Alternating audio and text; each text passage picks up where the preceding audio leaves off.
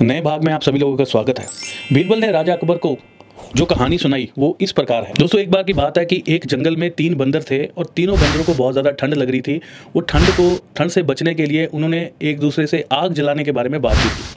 तीनों बंदरों ने आग जलाने के लिए जंगल से घास फूस और पत्तियाँ इकट्ठी करनी शुरू कर दी और सोचने लगे कि इसमें अब आग कैसे जलाई जाए। अब बंदरों के ऊपर कुछ जुगनू जो है मंडरा रहे थे। रात का समय था तो एक मूर्ख बंदर ने कहा कि कुछ जुगनुओं को पकड़कर घास फूस पत्तियों में डालेंगे तो आग जल जाएगी। पास ही पेड़ पर बैठा एक तोता इस घटना को देख रहा था और सारी बात समझ रहा था। उस तोते ने ऊपर से बंदरों को आवाज लगाकर बताया कि झाड़ियों में जुगनू को डालने से आग नहीं जलेगी। दो पत्थर लो, उनको एक दूसरे के साथ रगड़ो, चिंगारी निकलेगी, चिंगारी से घास में आग लग जाएगी। इतनी बात सुनकर बंदर जो है वो तोते की बातों से चिढ़ गए और फिर से तोते की बातों को इग्नोर करके अपने जुगनू को पकड़ने में फिर से लग गए। दोस्तों, इससे आगे की जानकारी लेने के लिए, आगे की कहानी जानने के लिए इसे अगला